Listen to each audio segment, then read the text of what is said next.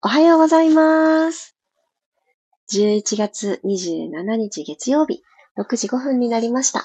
おはようございます。北海道ブランディングコーチ、ピラティス講師の小山由かです。本日は、双子座で満月を迎えるという11月の満ちる日でございますね。ですね、ですね。昨日の夜ですね、私は思い立ってタイミング来たなぁと思って断捨離をしたんですけれども、まずは手放してあげることから今日のタイトルにもありますが、まず満たすっていうことが叶うなぁっていうのを改めて思いました。これ時間を作ってやってあげないと、自分の生活の中にあるものたちって一生自分の生活の周りにありますね。なので、ここはという時に、よし、これはもう一回さようならをしようって、区切りをつけてあげるっていうイメージかな。なんかそんなのって大事なんだなって改めて思いました。皆さんどんな朝をお迎えでしょうか？わお今日は一番乗りみーさん、おはようございます。たもっち、ゆりこさん、こせんちゃん、くろさん、まきこさん、みおさん、おはようございます。ではでは、ちょっと暖かくおさゆをいただいてから今日もゆっくり始めていきましょう。昨日ですね、やっとカルディに行くことができたんですけれども、私あの、生活圏内にカルディがあんまりなくてですね、ちょうどそういう場所に行けることがあったので、で何を、ね、目的に行ったかというと、トウモロコシ麺っていうのがなかなか美味しいですよって前に教えていただいてカルディに言ってましたよって教わったので、あ、あるかなと思って、それ目的で行きましたら、なんと、もう何年ぶりでしょう ?4 年ぶりくらいかな。カルディ、ついに、あの、死因のコーヒーを配る、あの、カルディといえばの行為が再開されているんですね。なんかそれを配ってらして、コーヒー一杯いかがですかってやってて、思わず受け取ってしまったんですけど、始まったんですね、ついにって、店員さんに声かけてしまって、あそうなんです。そうなんですよ。ってその方も、なんかすごい、グッドバイブスなお姉さんだったから、ノリが良くて、はぁと思ったんですけどね。私、今ね、ザ・カフェイン取ると、なんかね、どうも今体がいらないみたいで調子悪くなるんですよ。で、一口飲んでみて、あ、こんな味だったよねっていう懐かしさに浸って、あのちっちゃなシーンカップで全部飲みきれないんですね。一口でもういいわって思って、主人にそのままね、飲んでって 渡したんですけど。いやーなんかね、文化が帰ってきたんだな。ついに本当に脱コロナなのかなーって、そんなことを思ったシーンがありました。あ、改めましておはようございます。お、マリさんも、上原さんもおはようございます。でね、トウモロコシ麺はね、見つからなかったんですよ。その、私が行ったカルディにはなかったので、あ、なかったんだなと。その代わりに、あの、他のお店ですけど、黒ごまを食べやすい黒ごまラテっていうのを見つけまして、あの、孫には優しいというのを意識して、あの、食事をするように、今、すごく意識しているんですけど、別にすごく頑張ってるわけじゃないんですが、本当それらをとってると体の調子が良くてですね。で、その中のごまの部分が全然クリアできなかったんですよ、私。日常の中にパラパラってごまをね、ちょっと振りかけたとて、対して取れないよなって思ってたところで、黒ごまラテというノンカフェインのもの、そして、えー、砂糖もなんかこだわりのものを使っているっていうのを見つけまして、それをね、豆乳で割って飲むっていうのをやってみたんですけれども、すごくね、美味しくってごまが取ることができたので、ちょっとこの習慣続けてみたいなって思います。ごまを取ることで、どんな風に私の生活が変わっていくのか、またその辺もレポートしたいなって思います。ではでは、楽なあぐらの姿勢になりましょう。今日、座り心地どうですか？右と左、お尻、どっちかに体重が傾いてるなって感じる方、足の組み方、全国入れ替えてみてもいいと思います。どこか座り心地の良いところ、座り心地の良い角度を探してみてください。骨盤、後ろにコテンと傾いてしまってないでしょうか？お尻の割れ目の少し上に仙骨という骨がいます。この人を片手で触れてみてください。触れてみてどうでしょう？ドテッと後ろに倒れていて張り出しているように感じる方は、自分自身の上半身をもう一つ上に引き上げることができるよというサインだと思ってみてください。それは、この足の付け根、股関節に余白を作ってあげるためです。どうしてもこの骨盤がドテッと傾いてしまっていると、股関節周りにスペースがなくって、でその後、立って動いたりとか、歩いたりとか、しゃがんでみたりとか、いろんなアクション日常で取ると思うんですけど、その度に、すごくあの、心地が悪いと思うんですね。なんで座っているこの呼吸が始まる今の時点で、上半身と下半身のつなぎ目である股関節の前面のところ、ここにスペースができるように、今あるつむじの位置をあと1ミリ上に引き上げる意識を持って、縦に体を使ってみてください。では鼻から息を吸って、両腕万歳していきましょう。さらにこの縦に伸ばす感覚を後押ししてあげます。指先どんどん上に登っていく。お顔はずっと正面で、顎先が空の方を向いてしまわないように、首の後ろは横じわが入らないように気を配ります。吐きましょう。はぁ。腕も楽な位置に下ろしていきます。ここから呼吸に入っていきますね。また吸って。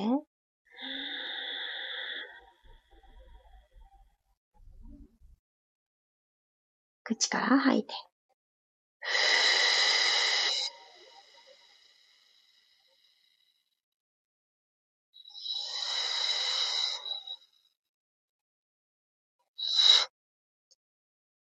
ったら、また鼻から吸って。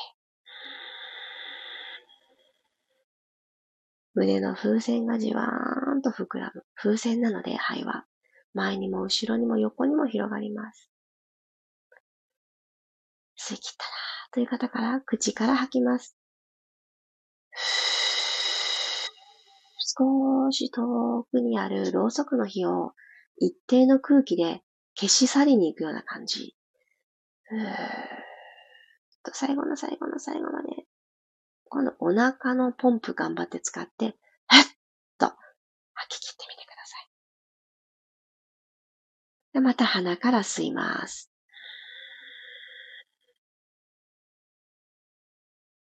耳と肩の距離はずっと遠く、首は長いものとして、息を吸うときには脇の下をちょっと閉じておく意識を持つといいですね。吐いていきましょう。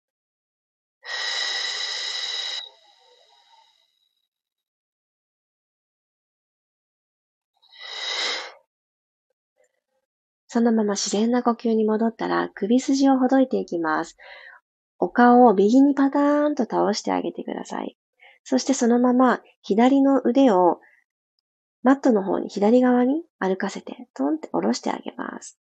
そして左の肘を軽く曲げていくと、今伸ばしたい左の首筋がさらに深く伸びていきます。かしげた首、右側にコクンとかしげていただいてます。左の耳の裏から首筋を通って肩の方に向かって流れていって、そして左の指先の方までという形になっています。はい、ゆっくりと顔を正面に戻してきたら、今度手のサポートもプラスしていきますね。吐きながらもう一回右にパターンと首を倒していただいたら、左手の位置そのままでいいです。右腕を左の側頭部、頭の横のとこですね、ちょんって右腕乗せてください。腕の重さ分、さらに右の、あ、左ですね。ごめんなさい。左の首筋がじわーっと伸ばされていくと思います。頭に添えていただいた右の腕はただ力を抜くだけでいいです。文鎮みたいな感じ。はい、ゆっくりとお顔正面に戻していきましょう。反対いきますね。そのまま左側にコクーンとかしげたら、まずは右手だけでいいです。マットの少し右側に左右手を置いてあげたら、今日右左間違う。ごめんなさい。ややこしくて。肘を軽く曲げて。右の首筋が伸びているのをじわじわ感じます。はい、骨盤コテッと倒れてしまったり、脇腹が短くなってないですか？この首のストレッチの間も骨盤を起こしておく意識。はい、お首正面に戻ってきます。2回目行きましょう。吐きながらもう1回左にパターンと首を倒していただいたら、左の手のひらは右の側頭部。ちょこんと乗っけてあげてください。でマットに下ろしている右手は、肩の力を抜いて、脇を閉じる感覚で肘を曲げておきましょう。そうするとどんどん右の首筋、緊張で縮まりやすい首筋がじわじわじわじわ伸びていきます。OK。ゆっくりと顔を正面に戻してあげてください。体操座りになりましょう。はい。体操座り作れた方から、ゆっくりと、あの、この状態でもですね、骨盤が起きてるっていうのを意識してください。これは多分多くの方が骨盤を起こしやすいと思います。もも裏が突っ張らないですね。体操座りは。膝を曲げているので。でこの状態でしっかりと後ろから見たときに体育の先生に褒められる感じです。イメージしてください。姿勢がいいですねって。綺麗に体操座りできてますねって。そんなね、褒められ方なかなかしないと思うんですが、私ね、かつて小学校の時にね、何回かそれ言われたことがあって、ちょっと嬉しくなっちゃって調子に乗ってたんですよね。私体操座り上手にできてるんだってね、すごく嬉しかった記憶があるんですが、たまにね、同じように、自分で自分にそんな声をかけてあげてください。すごく綺麗に体操座りできてるねって。そうすると、今ね、うまく座れてる方は下腹部にちょこっと力が入ってるはずなんですね。この感覚を日常に持ち帰ってください。じゃあ前習いします。背骨動かしていきましょう。マットに足裏は全部ついてる状態ですね。ベタッとつけた状態で、ハーフロールバック。息を吸いながら、背骨を下から丸めていきます。前ももとお腹の距離がどんどん遠ざかっていきます。前習いしたこの指先は、腕が上がってしまわないように床と平行。腕が床と平行です。どこまで倒れようかなは、足指5本が浮かないでいられるところまでって決めましょう。吐きながら今来た道を戻ってきてください。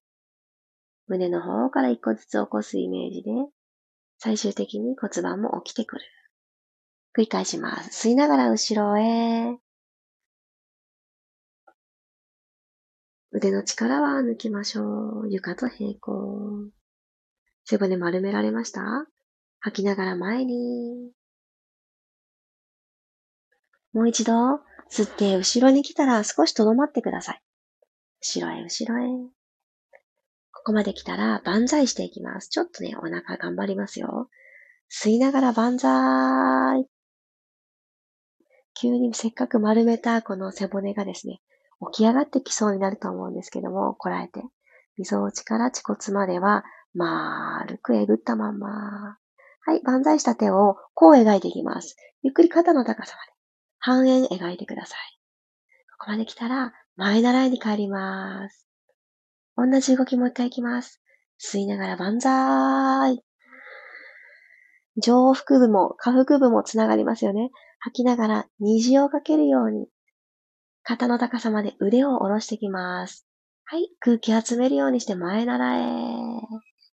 OK、ゆっくりと指先誰かが引っ張ってくれてるイメージで起き上がっていきましょう。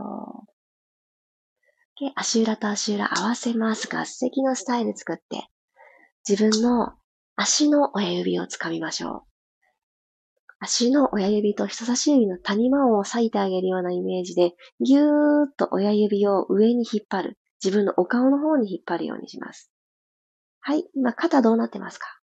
耳たぶにめちゃくちゃ近づいているという方は、脇の下を閉じるイメージでストーンと力を抜いて、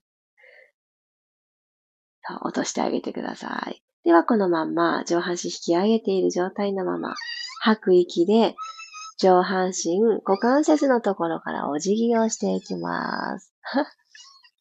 黒猫ちゃんが泣き始めました。足の付け根、ここじわーっと伸びてきますか？じわじわじわじわ。内ももの終わりの部分、そして下腹部とつないでくれる大事なところですね。じわっとじわっと股関節の前側、伸びましたかね？では、親指を掴んでいた手を前に歩かせてください。足裏同士しっかりと合掌、足裏でお祈りしている状態作ってくださいね。踏み合ってください、自分で。このまま手を右側に歩かしていきましょう。右側に歩かせたら、右手の方が右側にいると思うんですけども、その距離よりも左手をもう一個遠くに伸ばす意識を持ってください。左のお尻が浮きすぎないように気を配りながら、左の指先を遠くに伸ばす。右手よりも飛び越えたいという感覚です。はい、ゆっくりとセンターに帰ってきましょう。反対へ行きますね。左側にとことことことこーと歩いていただいて、右のお尻踏んでおきます。右手は遠くに伸ばして、左手よりも飛び越えてください。じわじわじわ背骨丸まってないですか？はい。ゆっくりとセンターに戻ってきたら、腕を引きつけるような感覚で起き上がってきましょう。上半身を起こす。両足を前に投げ出したら仰向けです。最後の動き。ゴローンと仰向けに入ったら、お膝を立てましょう。骨盤が床と平行になってるかなって確認してあげます。後頭部もしっかりとマット、キュッとね、押し付けておきましょう。肩の後ろもマットに預けておきます。はい。ただ、溝落ちの裏のあたり、ちょっと見ていただきたいんですけど、溝落ちの裏、ここがですね、スペースがありすぎる方は、肋骨をシューッとね、吐く息で締めてみてください。少し埋まってくれましたかね、肋骨の裏。ここはガバッとね、開きすぎてると、一日の始まりに開きすぎてると、緊張を引きずった状態で一日が始まってしまうので、せめてこのピラストレッチの15分間は緊張を手放していただきたいなと思います。埋めていただいたら骨盤の後ろには手のひら1枚の隙間があって OK。これが S 字カーブですね。はい。じゃあ両方の足をテーブルトップに上げていきましょう。骨盤床と平行ニュートラルのまんま股関節90度、お膝も90度の状態作ったら、ニーホールドダブルレッグ。吸いながら、つま先、ゆっくりマットタッチしに行きましょう。動かすのは、股関節の角度だけ。タッチできたら戻ってきます。吐いて始まりの場所に帰ります。これ足を引きつけすぎちゃうと、腰とマットの隙間を埋めてしまう、骨盤を後ろに傾けてしまう行為になってしまうので、股関節の真上に膝がある。この場所でバッチリです。もう一回吸いながらタッチ。タッチ。下腹部オンになりましたかね。戻ってきましょう。吐いて。じゃ最後、しっかり自分自身に集中して、ラスト一回吸って、遠くにつま先をタッチさせます。膝揃えたまま、意識的に揃えて、内ももとか腹部つなぎます。帰ってきて。OK。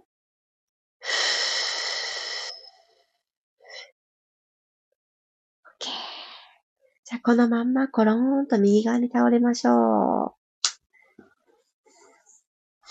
右側に倒れて、一呼吸つけた方から腕を上手に使いながら頭最後になるように起き上がってきてください。今日も15分間一緒にピラストレッチをしてくださってありがとうございます。少し前からね、一番乗りで、おはようってね、コメントを書いてくださった方、一番乗りですねって言ってみようって思って 今日も言わせていただいたんですけど、気づいてました？なんかね、嬉しいな、自分が言われたら嬉しいなって思って。でもこれって私がね、うっかりですよ。最近あったように寝坊してしまうと、何時に始まるんだいってなるので、あの、ちゃんとね、その一番におはよう書くぞみたいなのを一つなんか朝礼みたいな感じで、はい、出席してますみたいな感じで あの、皆さんがね、あの、参加してくださっていることが、この、スタンド FM ってわからないんですよ。私の方にもわからなくって。コメントをしてくださって初めて、あ、今参加してくださってるんだってわかるっていう仕様になってるんですね。なので、よかったら、あのー、このコメントはですね、あの、ライブが終われば、どなたも見ることができなくって、私が読み上げた音声だけが残るっていう形になるので、ぜひね、皆さん朝礼だと思って あの、今日こんな感じだよとか、まだ本当は寝てたかったってね、おはよう以外のことも何でもいっぱいつぶやいてください。今、本当の世界の身近にいるご家族だったり、ね、パートナーだったりにはちょっと言いづらいこととかも、ここでね、ボーンって打ち明けていただけたら、一つ心が軽くなるんじゃないかなって思います。朝一番からね、本当はこれ言いたいけど言えないみたいな遠慮をしてしまうと、その後の時間もそんな風にね、大丈夫かな大丈夫かなってたくさんね、気を揉まなきゃいけないように思うんです。で、気を配ることは、コミュニケーションの中で必要だと私は思うんですね。私たち大人だから、たしなみとして。でもね、気を揉みすぎると、なんかね、自分である理由がよくわからなくなってきませんか？何をそんなに他人のご機嫌を伺ってしまってるんだろうって思ったことが私あるんです。なので、気は配るものなんだなっていうのを非常に、非常に思います。そしてこれは私の大好きな言葉なんですけど、えー、大人だからこそ、言葉遣いは心遣い。私この言葉がとっても大好きなんですね。ああ、そうだなーって思います。もしも、そんな気分じゃなかったとしても、ちょっと本当は疲れ果てているよと。でも、コミュニケーションの場面でもうさ、疲れててさ、っていうことを最初、開口一番言っても、ちょっとね、あの、お相手に、それこそ気を使わせてしまうじゃないですか。大丈夫ですか？ってね、なっちゃうので、あの言葉遣いは相手への心配り、心遣いだと思って、あの、伝えたいことと、あとね、言わなくていいことっていうことがチョイスできるのが大人の、うん、コミュニケーションの要なのかなって私は最近強く感じてます。子供はね、こんなことがあったよって学校とか保育園とかから帰ってくると、もうマシンガントークでブワーって話し出すんですね。うちの子たちそんな感じなんですけど。うんうんって私も作業をしながらね、料理とか掃除とかしながら、うんうんって、相づちはきちんと打つって決めてるんですけど、あんまりね、話全部聞いてないんですね、私。で、多分子供たちもまとまってない思いを言葉にして頑張ってアウトプットしてくれてるので、その時間は大事だなって思うんですけど、で、何の話とかでね、腰を折るようなことはしちゃいけないと思うんですね。対子供の場合は。対してないから、内容が。言いたい、伝えたいがね、勝ってるから。でも大人の場合は、やっぱりこれは伝える。これは伝えなくっていいことっていうのを線引きができるっていうのがとっても心地よいコミュニケーションかなって感じるので、もし今日の私のこの感じていることが何かピンとくるものとか取り入れたいなって思うことがあったら、ぜひぜひ実践してみてください。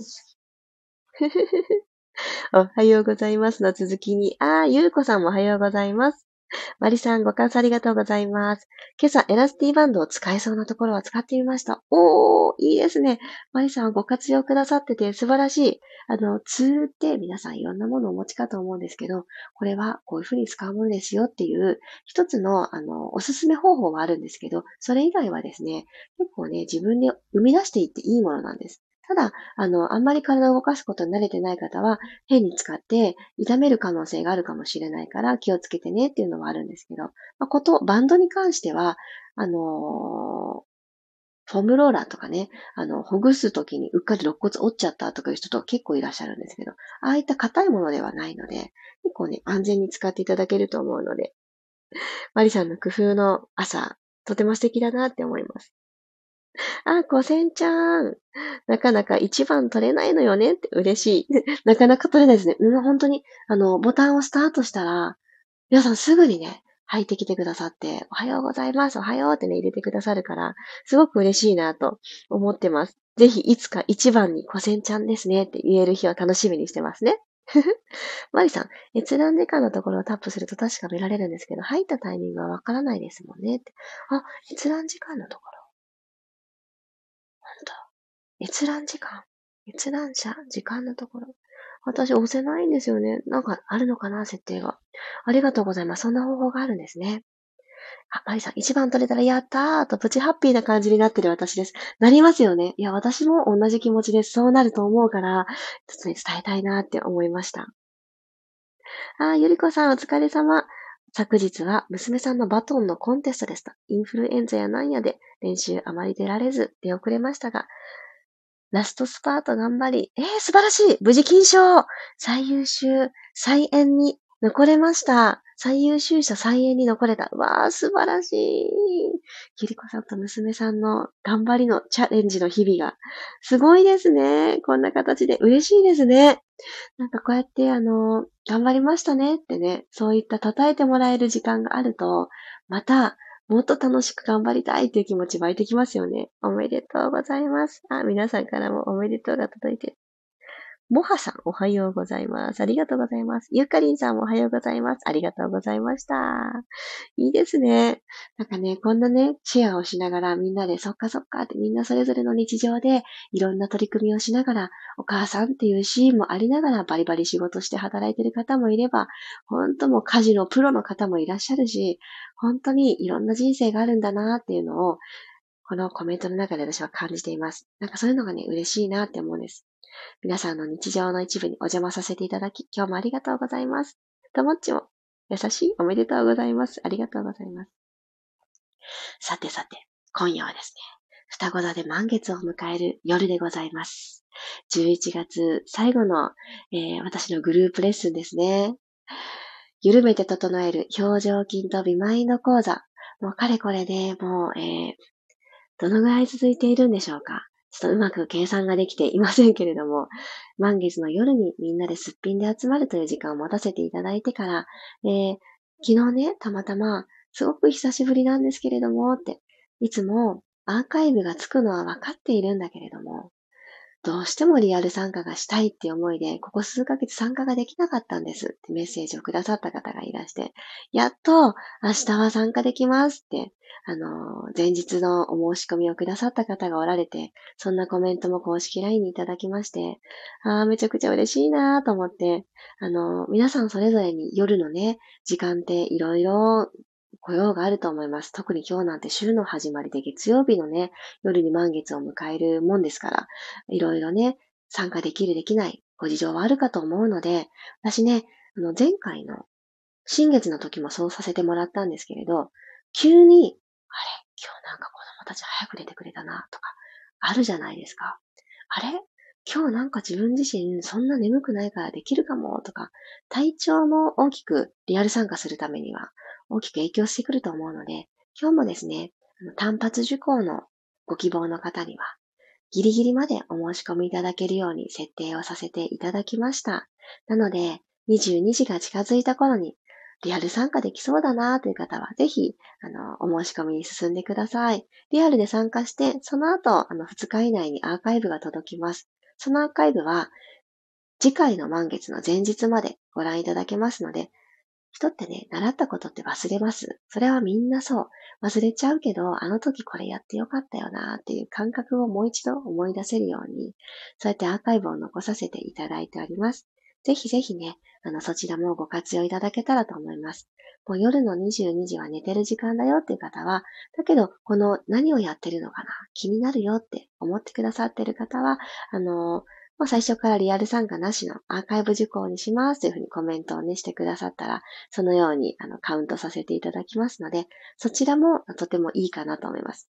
圧倒的にね、リアルの方が有意義ですけれども、体調とご都合は優先して、だけれども自分自身を自分の力で綺麗にすることはできる、自信を持つことはできるというエッセンスを受け取りたいなと思ってくださった方は、ぜひ今夜お待ちしてます。ご参加くださる皆様もありがとうございます。ではでは、今夜もお会いしましょう。そして週の始まり、月曜日、いってらっしゃい。小山由かでした。ではでは、今夜お会いしましょう。バイバーイ。